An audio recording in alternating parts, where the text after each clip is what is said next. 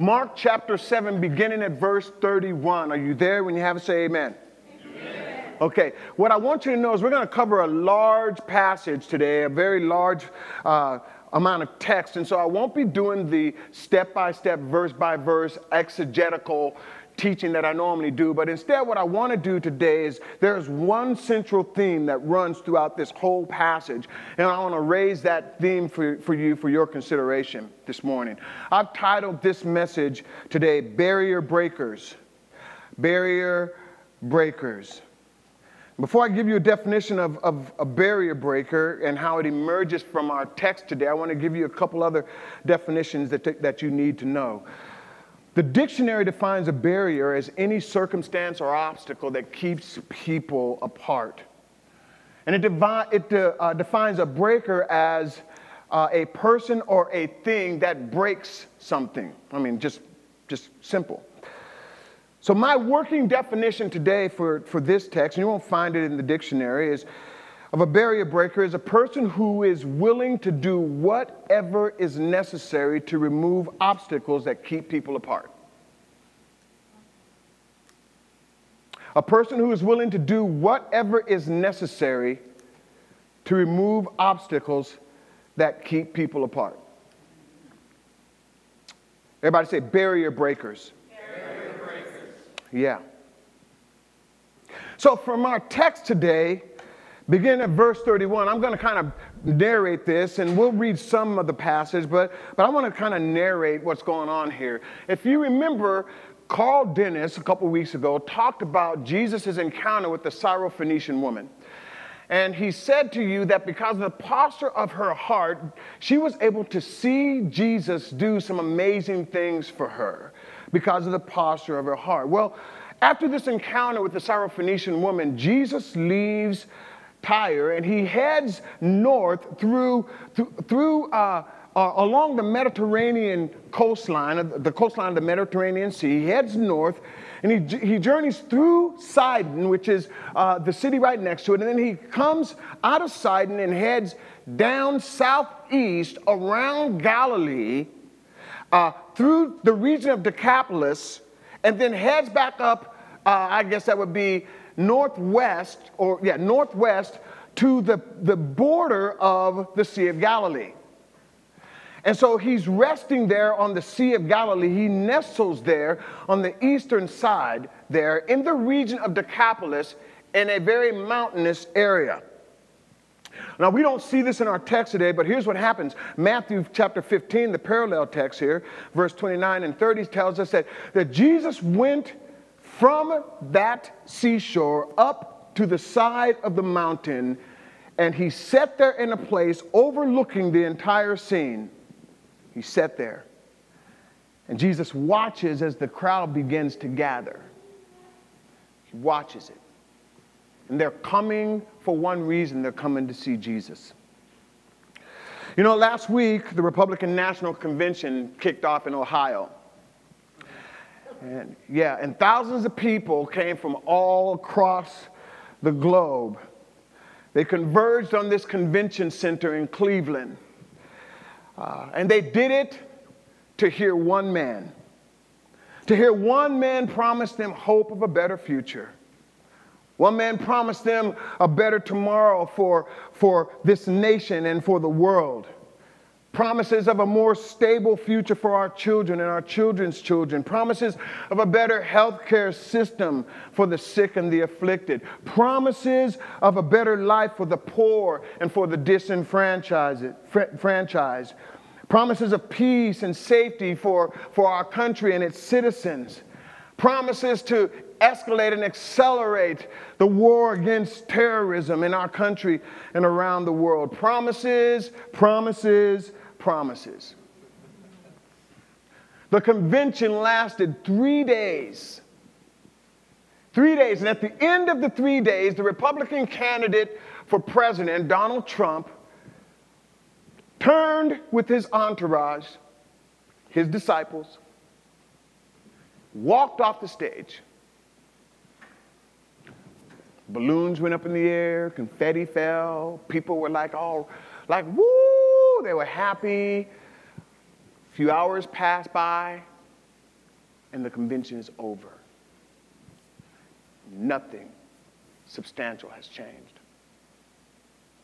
Tomorrow, the, the Democratic National Convention convenes, and the same thing will happen.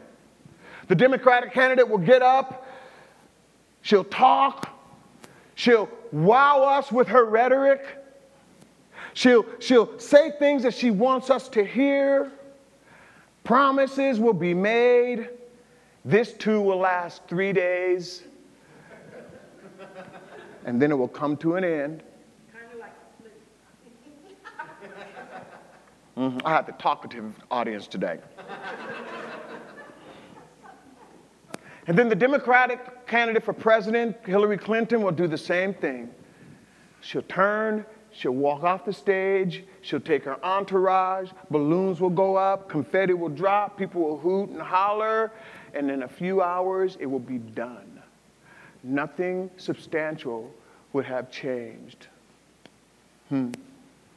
Nothing will have changed. Our need for change will still exist when this is over, and here's why. Because the answer to the world's needs, family, is not political. The mess we're in cannot and will not ever be resolved politically. Our world is in a mess.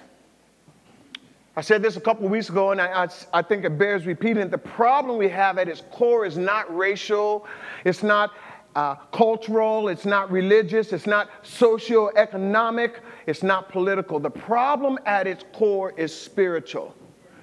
The battle that we are fighting is a spiritual battle. The battle that we're fighting is against sin in this world.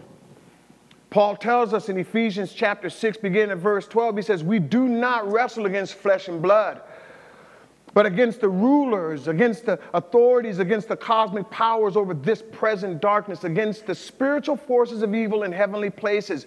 The battle, family, is spiritual. It's a battle against sin. Sin has erected a barrier between the will of God and the will of man in this earth in this world. And as a result of sin, we become divided by cultural and ethnic and gender and all other types of issues that were never meant to keep us apart. Never. These barriers that have presented have created a deep need, a deep, deep need for change. The answer to the need in this world is Jesus Christ. Only Jesus Christ has the power to change our circumstances. Yeah? Watch this. The hope of Christ in this world is the church. The hope of Christ in this world is you and I. Racial tension, terrorism, poverty, sickness, disease, they're all symptoms of a greater need. It's a need for Jesus. People need Jesus, and the only Jesus that they will see will be the Jesus in you and me. And then, as Jesus lives out his life through us, it's his power that enables us to break through the walls that divide us so that we can get to the need. In our text today, we're going to experience the intense compassion of Jesus that, that destroyed every physical, spiritual, psychological, relational, and geographical barrier that stood in his way of meeting the needs of the people that he came to serve. And here's what I want you to know today. This is, this is what, this is, don't miss this, man. This is for you. There are no barriers that exist today that can keep God from meeting your needs. There are no barriers that exist today that can keep God from meeting your need. The compassion of Jesus produced immediate change in the world around him. And listen, as followers of Jesus Christ, we are called to live lives of compassion for others just like Jesus did, just like he did. Jesus wants to meet your need so that you can meet the need of others. So if you don't take anything else away from this message today, I want you to take this away with you. You are called to be a barrier breaker. You are called to be a barrier breaker. Turn to the person next to you and, yeah, turn to the person next to you. Yeah, turn, you don't have nobody next to you, but turn the person next to you and say, You, are called to be a barrier breaker.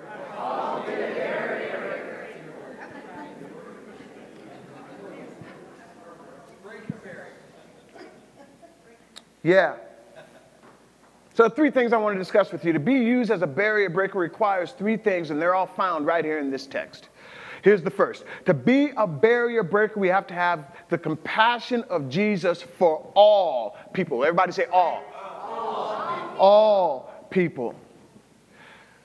Now, there's a chronological timeline that's not mentioned in the Bible, but as close as I can figure, several months have passed since the feeding of the 5,000.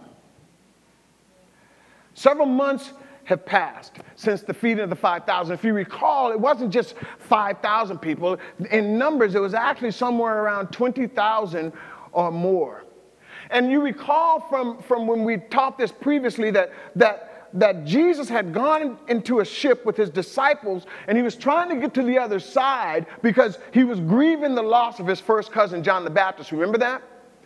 But as he was traveling along the sea, the people saw him in the boat and they followed him to the side of the shore where he landed. And when he stepped off the boat, 20,000 people were there. And then Mark tells us in, in chapter 6, verse 30, he says, And when he went ashore, he saw a great crowd and he had compassion on them because they were like a sheep without a shepherd. So here we are again. Now Jesus is sitting on the side of the mountain. He has a bird's eye view of this crowd that's beginning to amass, and that same compassion swells up in him. This crowd now has swelled up to, to, to 4,000 men. 4,000 men.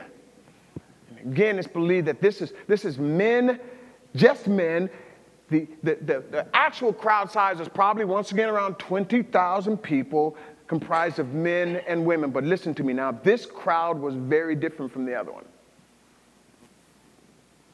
This crowd was far more diverse than the first crowd. This crowd was comprised of both Jews and Gentiles. As a matter of fact, my research tells me that this was probably one of the most ethnically, culturally, religiously diverse crowds that had gathered to hear one person speak in possibly hundreds of years. The wealthy, the poor, the healthy, the sick, male, female, God fearing, pagan, Jew, and Gentile. They had all come and converged on this seashore to meet Jesus. Then the parallel passage in Matthew says that, that the crowd came to him, bringing to him their lame and the blind and the cripple and the mute and the many others, and they placed him at Jesus' feet, and he healed them all. Everybody say all. all. I want you to hang that on a peg because I'm going to come back to it in a minute. I'll come back to it later. He healed them all. But Mark gives us a narrative that's that I think is really insightful because Mark, instead of focusing in on the entire crowd, Mark draws a picture of the, of the personal touch of Jesus. Let's look at what he says in verse 32 of chapter 7. Chapter 7, verse 32. And they brought to him a man who was deaf and had a speech impediment, and they begged him to lay his hand on him.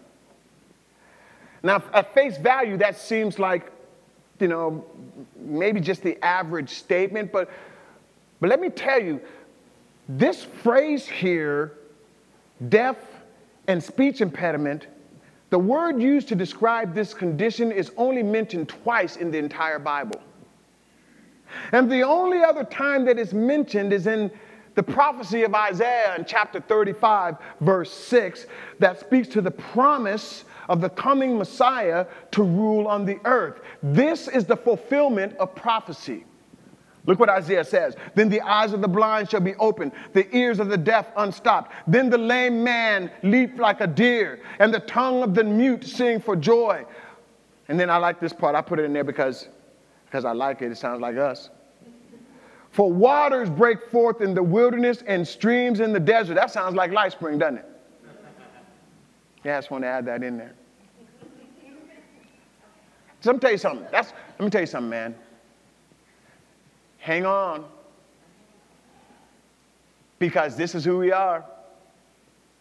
We are going to be a river in a desert and a stream in the desert, taking a cool drink of living water to every single person God brings into our, into our purview. That's us. Yeah. So, so they bring this man to Jesus to be healed. I don't want you to miss this. There are many people that need our help to get to Jesus.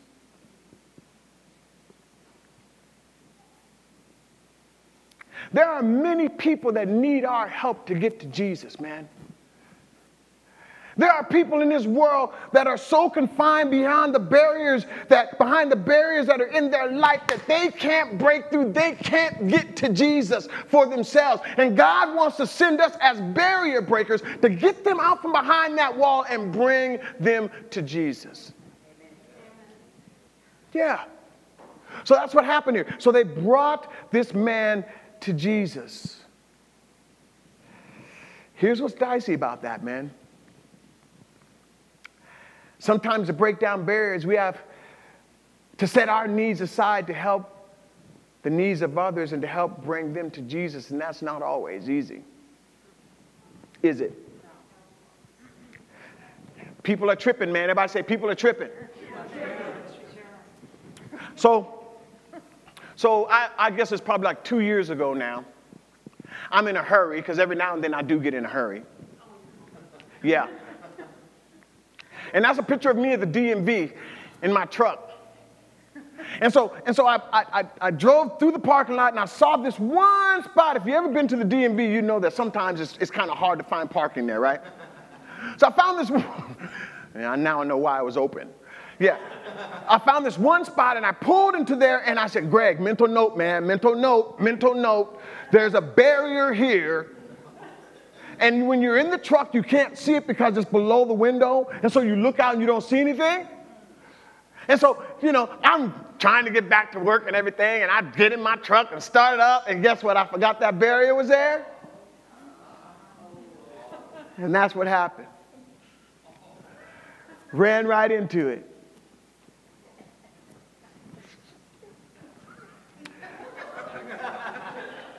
Y'all laughing. That wasn't funny that day, man. I was like, see. And you can't see it when God sends you to them, but they're there. And, and, and, and as God shows you that barrier and you bump up against that barrier, man, you can, you can be damaged by that. Yeah. And if you have a barrier in your life, and, and you've forgotten it's there, that damage is holding you back from the best that God has to offer. So here's the point. When God sends you into the life of someone to break down a barrier in their life, if things don't go the way you think they should, they don't respond the way that you think they ought to respond, I'll talk about this in a minute. Listen, don't you start putting up walls. Don't start putting up your own barriers. God wants to continue to use you in the life of others. You guys still with me? Yeah, if you accidentally run into these barriers, they can do some damage to you. But in spite of that, it's the will of God for us to have compassion for all people. All people. You know, interesting side note here. They bring, they're about to bring this man to Jesus. They bring this man to Jesus. And it is highly probable that this man is a Gentile. And so his disciples have a chance to watch Jesus step out of his Jewish tradition to heal a man that's a Gentile. Wow. Wow. God wants to use us in that way too. But here's the key we need to be led by the Holy Spirit on who, when, and how to engage. Yes? So, to be a barrier breaker, we first have to have the compassion of Jesus for all people. And then, next, to be a barrier breaker, we have, we have to keep our focus on the main thing. We got to keep the main thing the main thing. Everybody say, keep the main thing. Keep the main thing. The main thing. I was having fun with this when I was when I was practicing. Like, you know, I got a predominantly, we have a predominantly white church. And I was like, there are people like saying, keep the main thing the main thing. no, man, keep the main thing the main thing. Everybody say, keep the main thing. Keep the main thing. The main thing. Yeah, that's what I like. Uh, you know, I was thinking about this. I, I, I want to illustrate this. I need to illustrate this. I need, I need a volunteer. I need a volunteer. Let me see. I'm, I'm going to choose somebody that, that won't get mad. Tommy. Tommy. Tommy. Okay. Now, for the sake of illustration, I get to be Jesus. yeah, yeah. he said, "Thank you, Jesus." And you get to be you get to be the man that's that's deaf and mute. All right. Watch this. I mean, de- watch this, man. Watch this. Watch this. Jesus does like six things. The first thing Jesus does when they bring this man to him, Jesus sees the commotion in the crowd, and Jesus says, Hey, man, Come with me.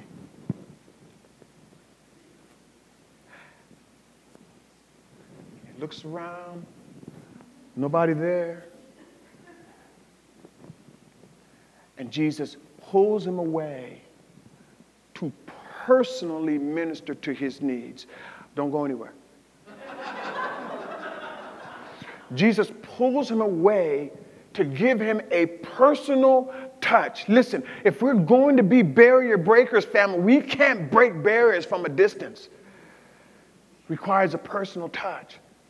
Jesus pulls the man away. Second thing he does is he gets in his face and, and he, he, he lets him know through sign language what I'm about to do. So Jesus, he puts his hands in his ears and he puts his hand in the, his fingers in the guy's ears, right? And then the next thing Jesus does is he spits in his hand. And he says, Open your mouth, open your mouth, Tommy. you want to be healed, brother? Open. He's like, No, Jesus, I ain't. Uh, this, is, this is where the illustration ends right here, man. I ain't having none of that. No, but he spits, he spits in his, in his hand and he lets the guy see this because, see, back in the first century Mediterranean era, spit was, was used for medicinal purposes, right? So Jesus is saying, listen, I, I'm, I'm doing something here. So he spits in his hand. And then, and then he looks up to the sky as if he's saying, I can't do this on my own, Father. I can only do what you empower me to do. There's a message in that. As barrier breakers, we cannot do this on our own. We have to, we have to have the power of God in our lives. So he looks up, talks to his father, says to the man, Ephphatha, in Aramaic, which is the street language of the day. So the man can understand what Jesus is saying to him. He's up close and personal. Spits, puts it on his tongue, says Ephphatha, boom the man's eyes or the man's ears are open and his speech is perfect. Mm. See, I can get stuck right here, but I got to move on. Thank you, Tommy. Give everybody give Tommy a hand.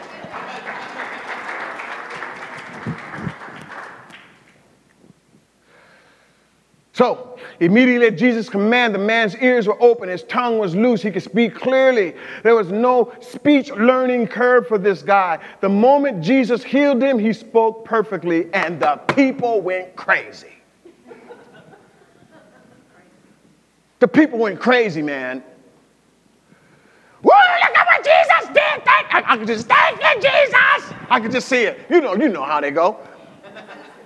Because listen, it's human nature to rejoice when we see something miraculous, isn't it? Yeah, but Jesus commanded them. He said, Man, listen, listen, hold your hold, hold this, man. Hold it. Be silent.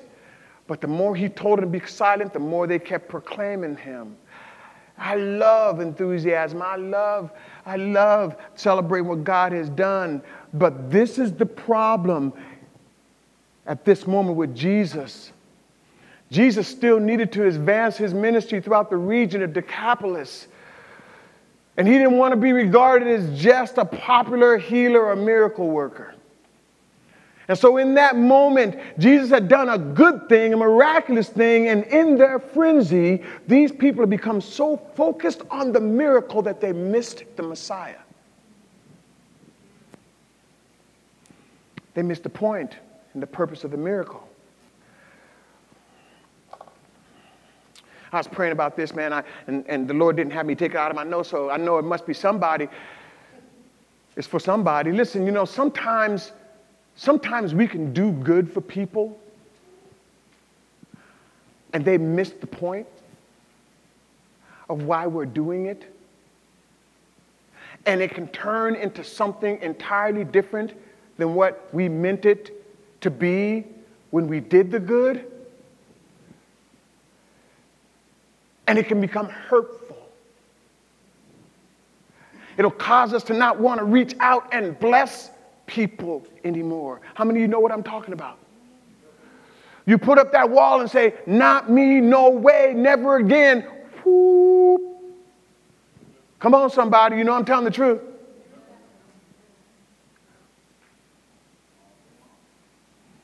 Listen, if we're going to be a barrier breaker, we have to keep focus on the main thing. And the main thing always when we are hurt, it's not the person, it's the principality. And see, what happens is the enemy in that moment, um, it's an inside joke. if you weren't growing deeper, you know what I was talking about. In that moment, the enemy takes what that, what that person has done, gets us all spun up over the stuff that that person's done, get us focused on the person, and the thief who comes not but for to steal, kill, and destroy is gone on his business, and we're still spending 5, 10, 15,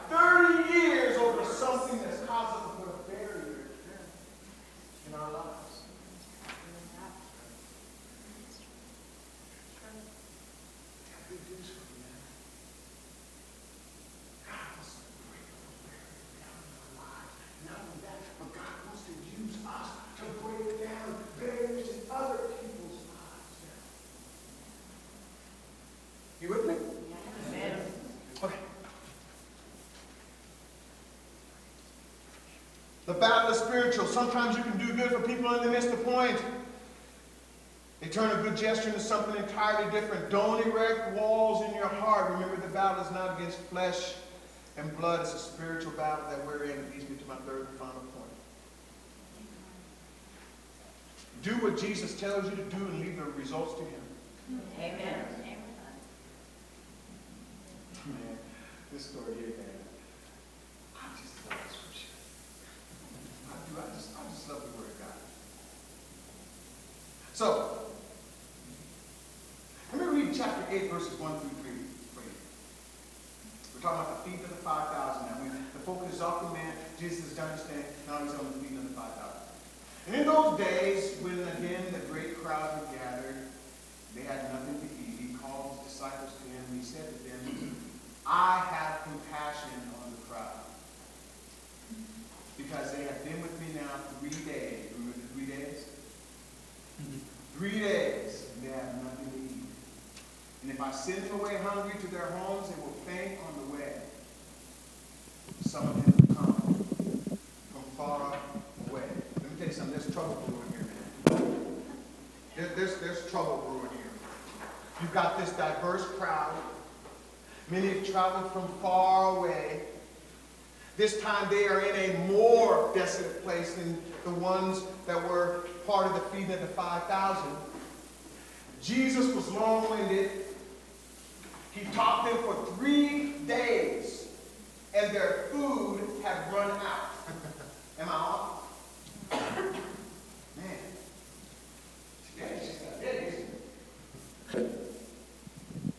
Here, Tom, you can have this. Thank you, brother.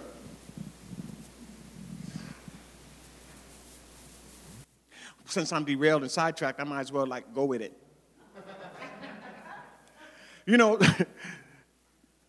I thank God. I thank God for the people who do this and keep the sound. You never really know that there's an issue until there's an issue, huh? Because we have such we have great people doing the work of ministry. So so the people are hungry, they're tired, they have nothing to eat.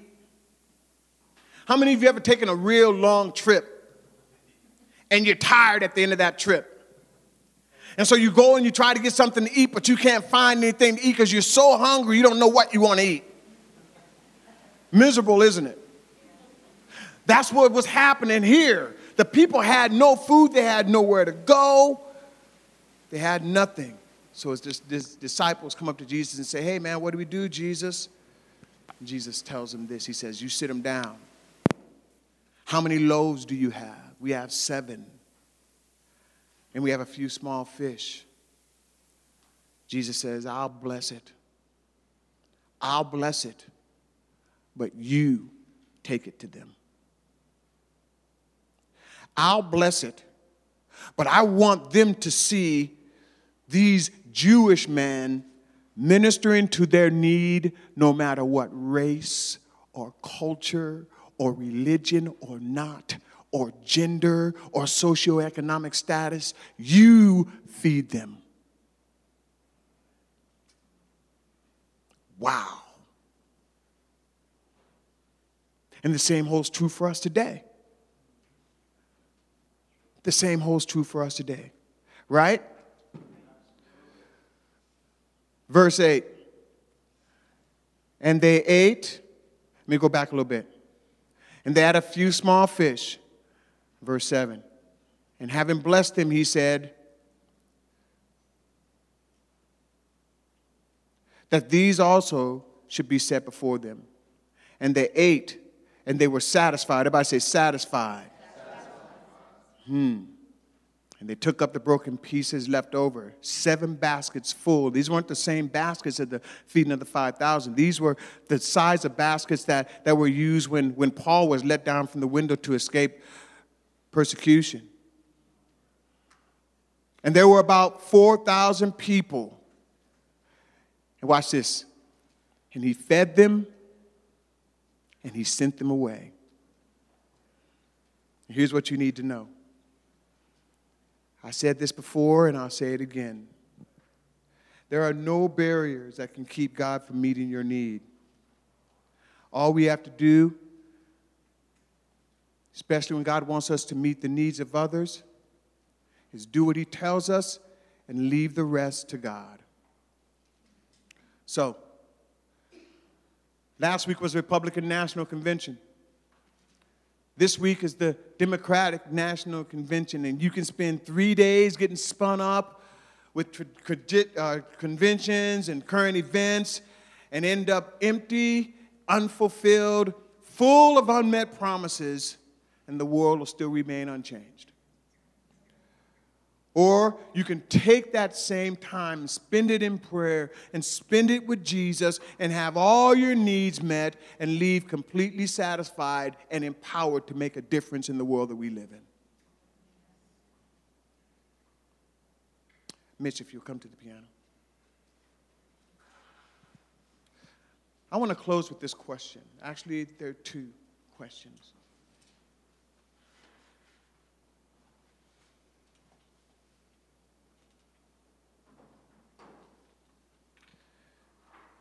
With every head bowed and every eye closed, nobody looking.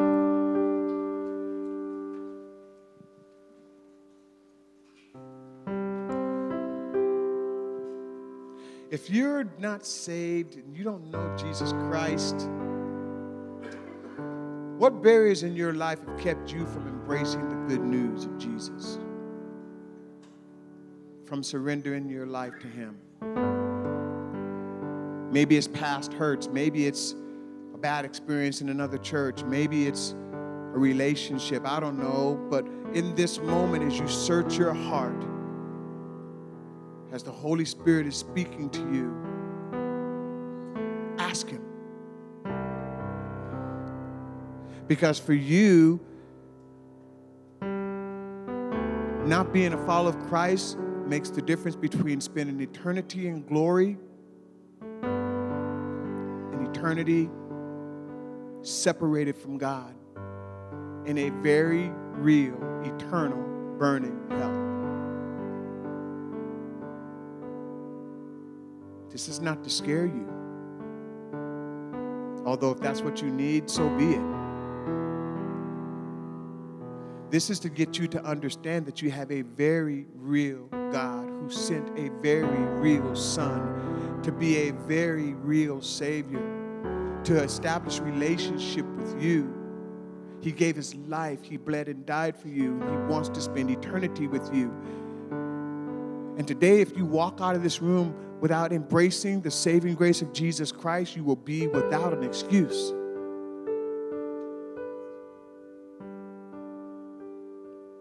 Whatever that barrier is that has prevented you from surrendering your life to Jesus, ask the Holy Spirit to remove that from you right now.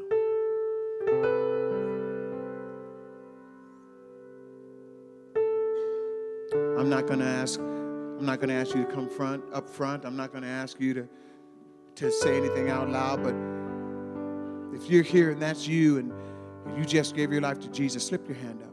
I want to see it. For the first time, you gave your heart to Jesus.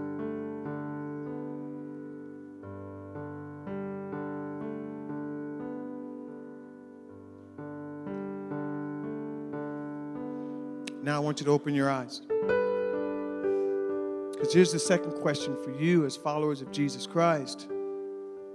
Are there barriers in you or in your relationship with God or in your relationship with other people that need to be broken down?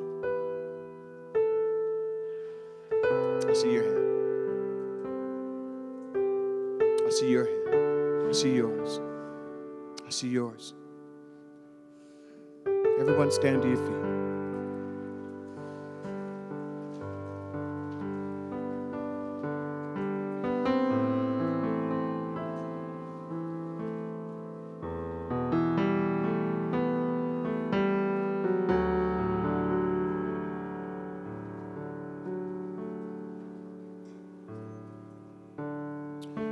Psalms 139, the psalmist cries out, Search me, search my heart, know what's in me. And if there's anything in my life, in my heart that is unlike you, take it out.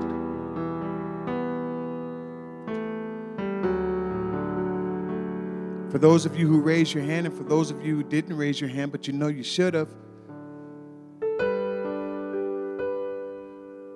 I want you to join me in prayer because this is important.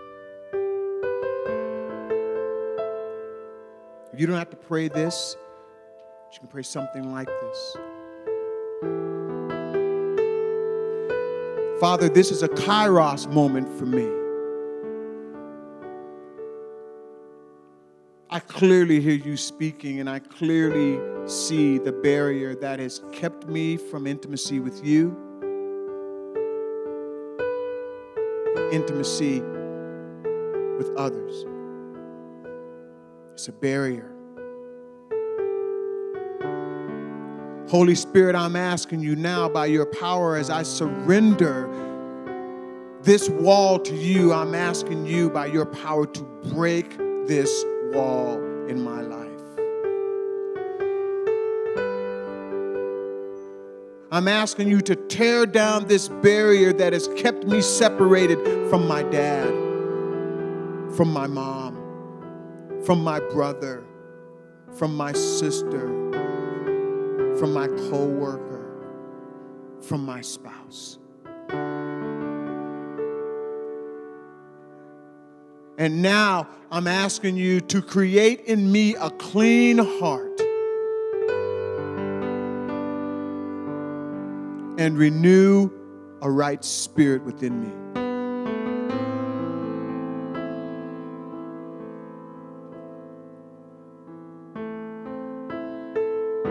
Father, I thank you for, for life change that's occurred in this place. I thank you for your word. Help us to hide your word in our hearts that we might not sin against you in Jesus' name. And everyone said, Amen.